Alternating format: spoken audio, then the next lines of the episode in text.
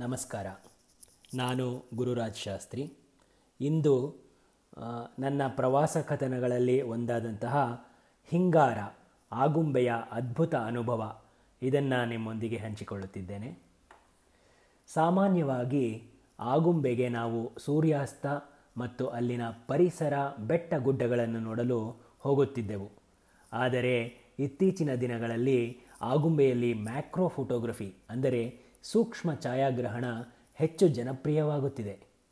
ಸೊಳ್ಳೆಗಿಂತ ಚಿಕ್ಕದಾದ ಕ್ರಿಮಿಕೀಟಗಳಿಂದ ಹಿಡಿದು ದೊಡ್ಡ ದೊಡ್ಡ ಹಾವುಗಳವರೆಗೆ ಛಾಯಾಗ್ರಹಣ ಮಾಡುವುದೇ ಸೂಕ್ಷ್ಮ ಛಾಯಾಗ್ರಹಣ. ಸೂಕ್ಷ್ಮ ಛಾಯಾಗ್ರಹಣಕ್ಕೆ ಹೆಸರುವಾಸಿಯಾದ ಸ್ಥಳ ಆಗುಂಬೆಯ ಹಿಂಗಾರ ಪ್ರಕೃತಿಧಾಮ. ಸೆಪ್ಟೆಂಬರ್ ಎರಡು ಸಾವಿರದ ಹತ್ತೊಂಬತ್ತರಲ್ಲಿ ನಾವು ಛಾಯಾಗ್ರಹಣ ಮಾಡಲು ಹಿಂಗಾರ ಧಾಮಕ್ಕೆ ಹೊರಟೆವು. ಹಿಂಗಾರದಲ್ಲಿ ಮುನ್ನೂರ ಐವತ್ತು ವರ್ಷಗಳ ಹಳೆಯದಾದ ಒಂದು ಮನೆ ಇದ್ದು, ಹಿಂಗಾರದ ಮಾಲೀಕರು ಹಾಗೂ ಅವರ ಸಂಸಾರ ಅಲ್ಲಿದ್ದಾರೆ. ಮನೆಯ ಮುಂದಿನ ಭಾಗದಲ್ಲಿ ಅತಿಥಿಗಳಿಗೆ ಕೋಣೆಗಳನ್ನು ಕಟ್ಟಿದ್ದಾರೆ. ಬೆಳಗ್ಗೆ ಸುಮಾರು ಮೂರು ಮೂವತ್ತಕ್ಕೆ ಬೆಂಗಳೂರಿನಿಂದ ಹೊರಟು ಹನ್ನೊಂದು ಗಂಟೆಯ ಹೊತ್ತಿಗೆ ನಾವು ಹಿಂಗಾರ ತಲುಪಿದೆವು. ಊಟವಾದ ನಂತರ ನಾವು ಅಲ್ಲಿಂದ ಸುಮಾರು ಎಂಟು ಕಿಲೋಮೀಟರ್ ದೂರವಿದ್ದ ಕಟ್ಟಿನ ಮಡಕೆ ಎಂಬುವ ಸ್ಥಳಕ್ಕೆ ಹೋದೆವು. ಈ ಸ್ಥಳದಲ್ಲಿ ನಮಗೆ ಛಾಯಾಗ್ರಹಣಕ್ಕೆ ಹೆಚ್ಚು ಕ್ರಿಮಿಕೀಟಗಳು ಸಿಗುತ್ತದೆ ಎಂದು ನಮ್ಮೊಂದಿಗೆ ಹಿಂಗಾರದ ವತಿಯಿಂದ ಬಂದಿದ್ದ ಶಿವುವಿನ ಅಭಿಪ್ರಾಯವಾಗಿತ್ತು. ಆದರೆ ಭೋರ್ಗರೆಯುವ ಮಳೆಯಲ್ಲಿ ನಾವು ಕಾರಿಂದ ಇಳಿಯುವುದೇ ಕಷ್ಟವಾಯಿತು. ಹಾಗಿದ್ದರೂ ಸ್ವಲ್ಪ ದೂರ ಕಾಡಿನಲ್ಲಿ ನಡೆದು ಹೋಗಿ ಕಪ್ಪೆಗಳು ಸಿಗುವ ಜಾಗಕ್ಕೆ ಹೋದೆವು. ಆದರೆ ಮಳೆಯು ಹೆಚ್ಚು ಜೋರಾಗಿದ್ದರಿಂದ ನಾವು ವಾಪಸ್ ಬಂದೆವು. ನಮ್ಮ ಕ್ಯಾಮ್ರಾಗಳನ್ನು ಆಚೆ ತೆಗೆಯಲು ಆಗಲೇ ಇಲ್ಲ.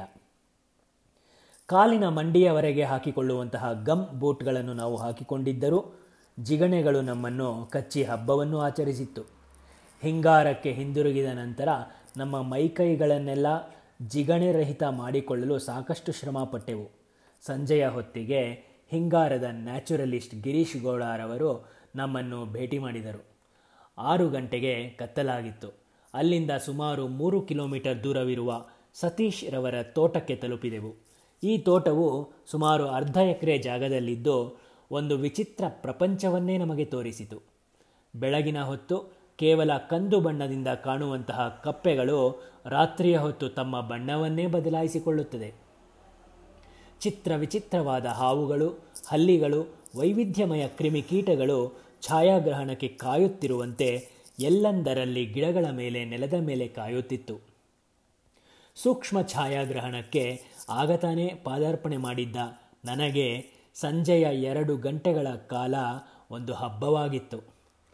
ಸೂಕ್ಷ್ಮ ಛಾಯಾಗ್ರಹಣವೇ ಒಂದು ಸವಾಲಾದರೆ ಅದರಲ್ಲೂ ರಾತ್ರಿಯ ಹೊತ್ತಿನಲ್ಲಿ ಸೂಕ್ಷ್ಮ ಛಾಯಾಗ್ರಹಣ ಮಾಡುವುದು ಇನ್ನೂ ದೊಡ್ಡ ಸವಾಲು.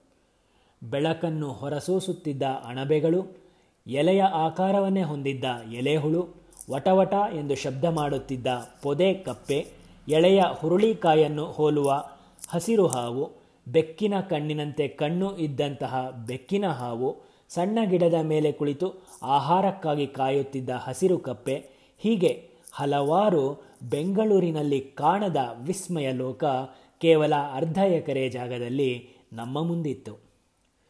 ಸುಮಾರು ಮೂರು ಗಂಟೆಗಳ ಕಾಲ ಛಾಯಾಗ್ರಹಣ ಮಾಡಿದ್ದು ನಮಗೆ ಸಮಯ ಹೋಗಿದ್ದೇ ಗೊತ್ತಾಗಲಿಲ್ಲ. ಮಳೆಯೂ ಸ್ವಲ್ಪ ಇದ್ದಿದ್ದರಿಂದ ರೈನ್ಕೋಟ್ ಹಾಕಿಕೊಂಡೇ ಛಾಯಾಗ್ರಹಣ ಮಾಡಿದೆವು. ನಂತರ ಬಂದು ಊಟ ಮಾಡಿ ಮತ್ತೆ ಅದೇ ಜಾಗಕ್ಕೆ ಹೋಗುವ ಕಾರ್ಯಕ್ರಮವಿತ್ತು. ಆದರೆ ಮಳೆಯು ಹೆಚ್ಚಾಗಿದ್ದರಿಂದ ಎಲ್ಲೂ ಹೋಗದೆ ಮಲಗಿಕೊಂಡೆವು. ಈ ಸೂಕ್ಷ್ಮ ಛಾಯಾಗ್ರಹಣದ ಒಂದು ವಿಶೇಷವೇನೆಂದರೆ ಮಳೆಯು ಬಂದು ನಿಂತಾಗ ಕಪ್ಪೆ ಹಾವುಗಳು ಬರುತ್ತವೆ. ಹಾಗಾಗಿ ಮಳೆಯು ಛಾಯಾಗ್ರಹಣದ ಒಂದು ಭಾಗವೇ ಸರಿ. ಮಾರನೆಯ ದಿನ ಬೆಳಗ್ಗೆ ನಾವೆಲ್ಲ ತಿಂಡಿ ತಿಂದು ಹನ್ನೊಂದು ಗಂಟೆಗೆ ಮೂರು ಕಿಲೋಮೀಟರ್ ದೂರದಲ್ಲಿದ್ದ ಕಾಡಿನೊಳಗೆ ಹೋದೆವು. ಅಲ್ಲಿ ಮತ್ತೆ ಹಸಿರು ಹಾವು, ಬಣ್ಣ ಬಣ್ಣದ ಕ್ರಿಮಿಕೀಟಗಳು, ಅಣಬೆಗಳು, ಚಿತ್ರ ವಿಚಿತ್ರ ಜೇಡಗಳು ಎಲ್ಲದರ ಛಾಯಾಗ್ರಹಣ ಮಾಡಿದೆವು. ಮತ್ತೆ ವಾಪಸ್ ಹಿಂಗಾರಕ್ಕೆ ಬಂದು ಊಟ ಮಾಡಿ ಸುಮಾರು ಹದಿನಾಲ್ಕು ಕಿಲೋಮೀಟರ್ ದೂರವಿದ್ದ ಕಾಡಿಗೆ ಹೊರಟೆವು. ಒಂದು ಮನೆಯ ಕಾಂಪೌಂಡಿನಿಂದ ಕಾಡಿನ ಒಳಗೆ ನಡೆಯಲು ಪ್ರಾರಂಭಿಸಿ ಸುಮಾರು ನಾಲ್ಕು ಕಿಲೋಮೀಟರ್ ನೀರಿನ ತೊರೆಯಲ್ಲಿ ನಡೆಯುತ್ತಾ ಹೋದೆವು. ಮಾಮೂಲಿನಂತೆ ಜಿಗಣೆಗಳು ನಮ್ಮನ್ನು ಆವರಿಸಿಕೊಂಡು ವಿಜಯೋತ್ಸವ ಆಚರಿಸಿತು. ಕೈಕಾಲು, ಕೆನ್ನೆ, ಕುತ್ತಿಗೆ ಎಲ್ಲ ಕಡೆ ಎರಡು ನಿಮಿಷಕ್ಕೊಮ್ಮೆ ನಮ್ಮನ್ನೆಲ್ಲ ನಾವೇ ಪರೀಕ್ಷಿಸಿಕೊಳ್ಳುತ್ತಾ ಎಚ್ಚರದಿಂದ ಮುನ್ನಡೆದೆವು. ಸುಮಾರು ನಾಲ್ಕು ಕಿಲೋಮೀಟರ್ ಹೋದ ಮೇಲೆ ಅಲ್ಲೊಂದು ಚಿಕ್ಕ ಕೊಳ ಇತ್ತು. ಆಗ ಸಮಯ ಸುಮಾರು ಐದು ಗಂಟೆ, ಇನ್ನೂ ಬೆಳಕು ಇತ್ತು. ಆ ಕೊಳದಲ್ಲಿ ಕೆಲವು ವಿಚಿತ್ರವಾದ ಕಪ್ಪೆಗಳು ಇದ್ದವು. ಅವುಗಳ ವೈಶಿಷ್ಟ್ಯವೇನೆಂದರೆ ಕತ್ತಲಾಗುತ್ತಿದ್ದಂತೆ ಹೆಣ್ಣು ಕಪ್ಪಗ ಕಪ್ಪೆಗಳನ್ನು ಆಕರ್ಷಿಸಲು ಗಂಡು ಕಪ್ಪೆಗಳು ಎಡಗಾಲನ್ನು ವೃತ್ತಾಕಾರವಾಗಿ ತಲೆ ಮೇಲೆ ಎತ್ತಿ ನಂತರ ಬಲಗಾಲನ್ನು ಮೇಲೆತ್ತಿ ನೃತ್ಯ ಮಾಡುತ್ತವೆ. ಹಾಗಾಗಿ ಇದಕ್ಕೆ ನೃತ್ಯ ಮಾಡುವ ಕಪ್ಪೆ ಎಂದು ಹೆಸರಿಟ್ಟಿದ್ದಾರೆ. ಬೆಳಕಿನಲ್ಲಿ ನಮಗೆಲ್ಲ ಒಂದೊಂದು ಕಪ್ಪೆಯನ್ನು ಹುಡುಕಿ ಅದರ ಮುಂದೆ ಕುಳಿತುಕೊಳ್ಳಲು ಹೇಳಿದರು. ನಮ್ಮ ಕ್ಯಾಮ್ರಾವನ್ನೇ ತಯಾರಿಯಲ್ಲಿ ಇಟ್ಟಿದ್ದೆವು. ಸುಮಾರು ಇಪ್ಪತ್ತರಿಂದ ಇಪ್ಪತ್ತೈದು ನಿಮಿಷ ಕಾದ ನಂತರ ಕತ್ತಲೆಯಾಗುತ್ತಿದ್ದಂತೆ ಈ ಕಪ್ಪೆಗಳು ನೃತ್ಯ ಮಾಡುತ್ತವೆ. ಆದರೆ ಅದಕ್ಕೆ ಒಂದು ಅಗತ್ಯತೆ ಏನೆಂದರೆ ಮಳೆಯೂ ನಿಲ್ಲಬೇಕು. ನಮ್ಮ ಅದೃಷ್ಟ ಕೈಕೊಟ್ಟಿತ್ತು. ಮಳೆ ನಿಲ್ಲಲೇ ಇಲ್ಲ. ಸುಮಾರು ಅರ್ಧ ಗಂಟೆ ಕಾದರೂ ಈ ಕಪ್ಪೆಗಳ ನೃತ್ಯ ನೋಡಲು ಆಗಲೇ ಇಲ್ಲ. ಎಷ್ಟು ದೊರಕಿತೋ ಅಷ್ಟೇ ನಮ್ಮ ಅದೃಷ್ಟ ಎಂದುಕೊಂಡು ವಾಪಸ್ ನಡೆದೆವು. ಅಮಾವಾಸ್ಯೆಯ ಹಿಂದಿನ ದಿನ ಕೇವಲ ನಮ್ಮ ಟಾರ್ಚ್ ಲೈಟ್ಗಳನ್ನು ಇಟ್ಟುಕೊಂಡು ಕಾಡಿನಲ್ಲಿ, ನೀರಿನಲ್ಲಿ ನಡೆದು ಕೆಲವೊಮ್ಮೆ ಪಕ್ಕದಲ್ಲಿ ಹಸಿರು ಹಾವು ನೋಡಿದರೂ ಸ್ವಲ್ಪ ಭಯವಾದರೂ ಮುನ್ನಡೆಯುತ್ತಿದ್ದವು.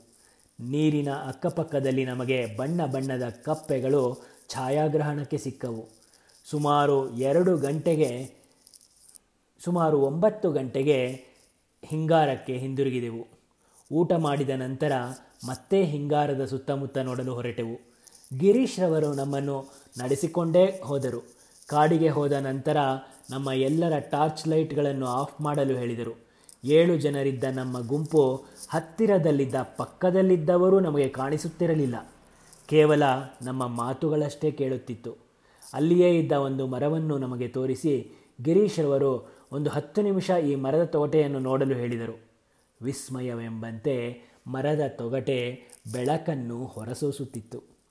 ಕ್ಯಾಮ್ರಾಗಳ ವಿಶೇಷ ತಾಂತ್ರಿಕತೆಯನ್ನು ಉಪಯೋಗಿಸಿಕೊಂಡು ಹಾಗೂ ಟ್ರೈಪಾಡ್ಗಳನ್ನು ಬಳಸಿ ಬೆಳಕನ್ನು ನೀಡುವ ಮರಗಳ ತೊಗಟೆಗಳ ಛಾಯಾಗ್ರಹಣವನ್ನು ಮಾಡಿದೆವು. ಆ ದಿನ ನಮ್ಮೆಲ್ಲರ ಟಾರ್ಚ್ಗಳನ್ನು ಆಫ್ ಮಾಡಿ ನಾವು ಛಾಯಾಗ್ರಹಣ ಮಾಡಿದ್ದು ನಮ್ಮ ಜೀವನದಲ್ಲಿ ಮರೆಯಲಾಗದ ಅನುಭವ. ಹಿಂಗಾರದ ಬಗ್ಗೆ ಕೆಲವು ವಿಷಯಗಳು. ಶಶಾಂಕ್ ಹೆಗಡೆಯವರು ವಂಶ ಪಾರಂಪರ್ಯವಾಗಿ ಬಂದಿರುವಂತಹ ಈ ಮನೆಯಲ್ಲಿ ಉಳಿದುಕೊಂಡು ವಿಸ್ಮಯ ಲೋಕದ ಛಾಯಾಗ್ರಹಣ ಮಾಡುವ ಅತಿಥಿಗಳಿಗೆ ಒಂದು ಅವಕಾಶ ಮಾಡಿಕೊಡುತ್ತಿದ್ದಾರೆ. ಕಾಡಿನಲ್ಲಿ ಅಲ್ಲಿನ ಪರಿಸರ ಹಾಗೂ ಕಷ್ಟ ಕಾರ್ಪಣ್ಯಗಳನ್ನು ಯಥೇಚ್ಛವಾಗಿ ಅನುಭವಿಸುವುದಕ್ಕಾಗಿ ಹೆಚ್ಚು ಅನುಕೂಲಗಳನ್ನು ಇಲ್ಲೇನು ಮಾಡಿಕೊಟ್ಟಿಲ್ಲ. ಮಾಂಸಾಹಾರಿಗಳಿಗೆ ಒಳ್ಳೆಯ ಭೋಜನ ದೊರೆತರೂ ಸಸ್ಯಾಹಾರಿಗಳಿಗೆ ಅದರಲ್ಲೂ ಈರುಳ್ಳಿ ಬೆಳ್ಳುಳ್ಳಿ ತಿನ್ನದ ನನ್ನಂಥವರಿಗೆ ಊಟವು ಒಂದು ದೊಡ್ಡ ಸವಾಲೆ. ನಮಗೆ ತಿಳಿಯದೆ ನಮ್ಮೊಂದಿಗೆ ಜೀವಿಸುತ್ತಿರುವ ಈ ಚಿತ್ರ ವಿಚಿತ್ರ ಬಣ್ಣ ಬಣ್ಣದ ಕ್ರಿಮಿಕೀಟಗಳನ್ನು ನೋಡಲಾದರೂ ಒಮ್ಮೆ ಹಿಂಗಾರಕ್ಕೆ ಭೇಟಿ ನೀಡಿ. ಹಿಂಗಾರದ ನ್ಯಾಚುರಲಿಸ್ಟ್ ಗಿರೀಶ್ ಗೌಡರವರ ಕ್ರಿಮಿಕೀಟಗಳ ಬಗ್ಗೆ ಹಾಗೂ ಛಾಯಾಗ್ರಹಣದಲ್ಲಿ ಜ್ಞಾನ ಮತ್ತು ಅವರಲ್ಲಿ ಸಹಜೀವಿಗಳಿಗೆ ಇರುವಂತಹ ಪ್ರೀತಿ, ವಿಶ್ವಾಸ ಮತ್ಯಾರಲ್ಲೂ ದೊರೆಯುವುದಿಲ್ಲ ಎಂಬುದು ನನ್ನ ಅಭಿಪ್ರಾಯ. ಹಿಂಗಾರಕ್ಕೆ ನೀವು ಭೇಟಿ ಮಾಡುವುದಾದರೆ ನೀವು ಶಶಾಂಕ್ ಹೆಗಡೆಯವರ ಮೊಬೈಲ್ ನಂಬರ್ ಒಂಬತ್ತು ಒಂಬತ್ತು ಸೊನ್ನೆ ಸೊನ್ನೆ ಆರು ಸೊನ್ನೆ ಎರಡು ಐದು ಎರಡು ಒಂಬತ್ತಕ್ಕೆ ಕರೆ ಮಾಡಿ. ಧನ್ಯವಾದಗಳು.